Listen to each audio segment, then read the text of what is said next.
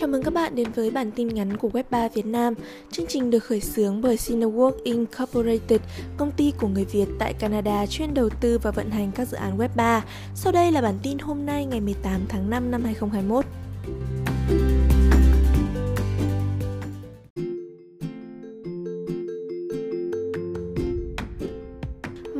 Coinbase Wallet tích hợp trình duyệt Chrome để cải thiện việc truy cập DeFi của người dùng. Theo công bố vào thứ hai, tiện ích mở rộng trình duyệt Coinbase Wallet hiện đã có trên Google Chrome. Người dùng của sàn giao dịch này hiện đã có thể truy cập trực tiếp đi app tiền mã hóa của họ thông qua đó một cách dễ dàng. Sikoho Prahu, lãnh đạo của Coinbase cho biết, hơn một triệu khách hàng của Coinbase Wallet thường xuyên kết nối với các ứng dụng như Uniswap và Compound. Việc tích hợp này sẽ hợp lý hóa các quy trình, loại bỏ yêu cầu quét mã QR trên thiết bị của người dùng mỗi khi muốn được kết nối. Tiện ích mở rộng cũng sẽ hỗ trợ khách hàng giao dịch trên các sàn giao dịch phi tập trung và thu thập các token không sử dụng được hoặc NFT. Rất nhiều ứng dụng phi tập trung khác cũng được hỗ trợ như Rarible, OpenSea, SushiSwap, Matcha, Synthetic và Eve.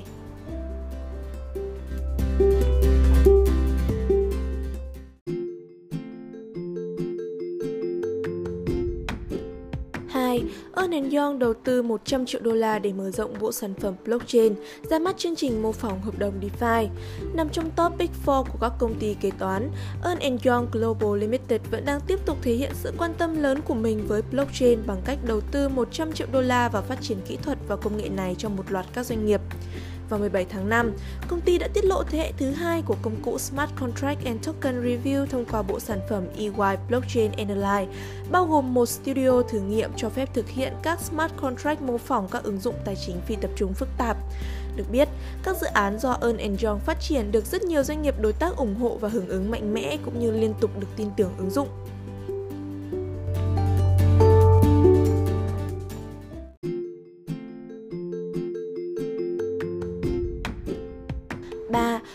Polygon bất ngờ tăng 75.000 thành viên, người dùng DeFi bùng nổ.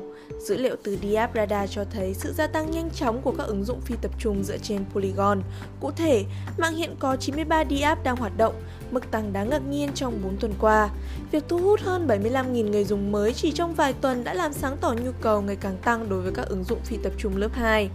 Ian Kate, chuyên gia quan hệ truyền thông và nội dung cao cấp của Diap Radar cho biết rằng, ngày càng có nhiều người dùng đổ xô đến Polygon vì nó cung cấp các giao dịch chuyển đổi rẻ hơn và nhanh hơn so với các đối thủ cạnh tranh dựa trên Ethereum.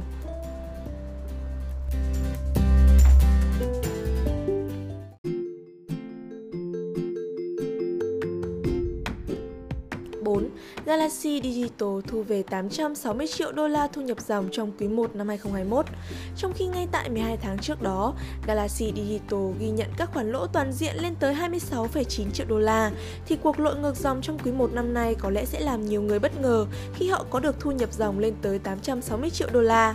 Cụ thể, tài sản quản lý đã tăng 58% ngay trong quý. Điều này được cho là nhờ định giá tài sản tiền mã hóa tăng vọt vào đầu năm nay.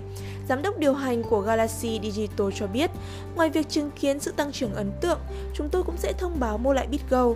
Công ty sẽ thiết lập Galaxy Digital trở thành nền tảng tài chính kỹ thuật số với đầy đủ các dịch vụ cho mọi tổ chức và cá nhân. Chúng ta hãy cùng đón chờ xem kế hoạch này của Galaxy Digital sẽ phát triển đến đâu trong thời gian sắp tới.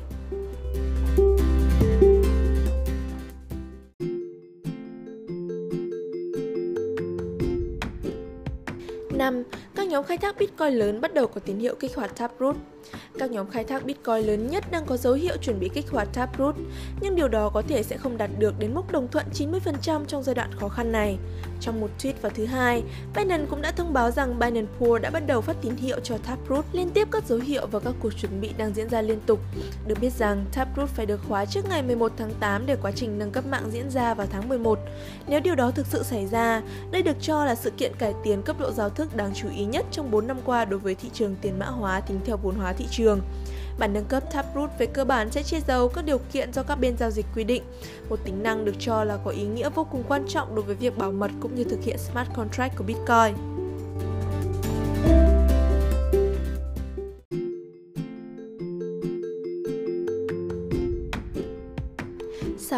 Bank of America thử nghiệm blockchain để ứng dụng thanh toán trên mạng Paxos. Theo một số nguồn thông tin, Bank of America đã trở thành ngân hàng lớn nhất thử nghiệm blockchain để thanh toán chứng khoán. Đây được coi là động thái giúp ngăn chặn suy thoái thị trường trong thời gian này.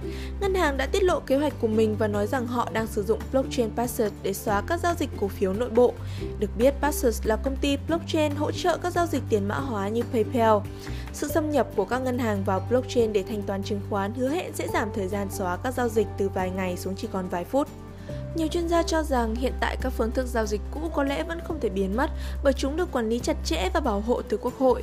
Nhưng về lâu dài, blockchain có thể sẵn sàng thách thức hoặc thay thế các thể chế cũ một cách hoàn hảo.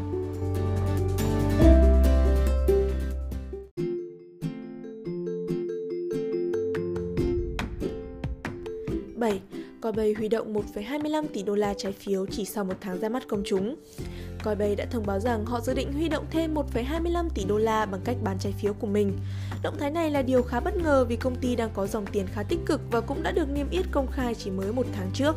Tuy nhiên, các nhà lãnh đạo Coinbase đã nói rằng đây chính là hoạt động chiến lược giúp họ có thể củng cố bằng cân đối kế toán vững chắc của công ty, duy trì sự tự do hoạt động và giảm thiểu thiệt hại bất ngờ kể cả khi thị trường biến động, có xu hướng tăng giảm mạnh. Kế hoạch này được các nhà phân tích đánh giá là rất khôn ngoan và có tầm nhìn xa trong tình hình kinh tế thế giới có quá nhiều sự biến chuyển khôn lường như hiện nay.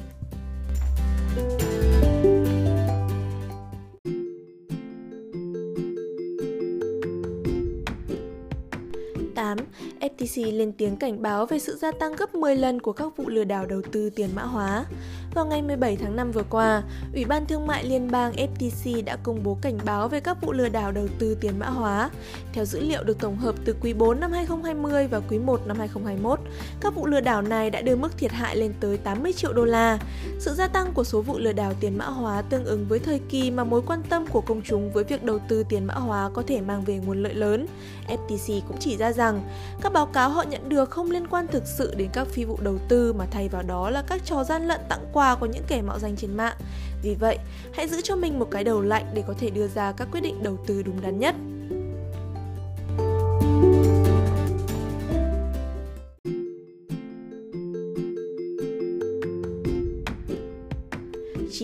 Ứng dụng khai thác tiền điện tử di động bị cáo buộc có thể gây dò dỉ dữ liệu cá nhân.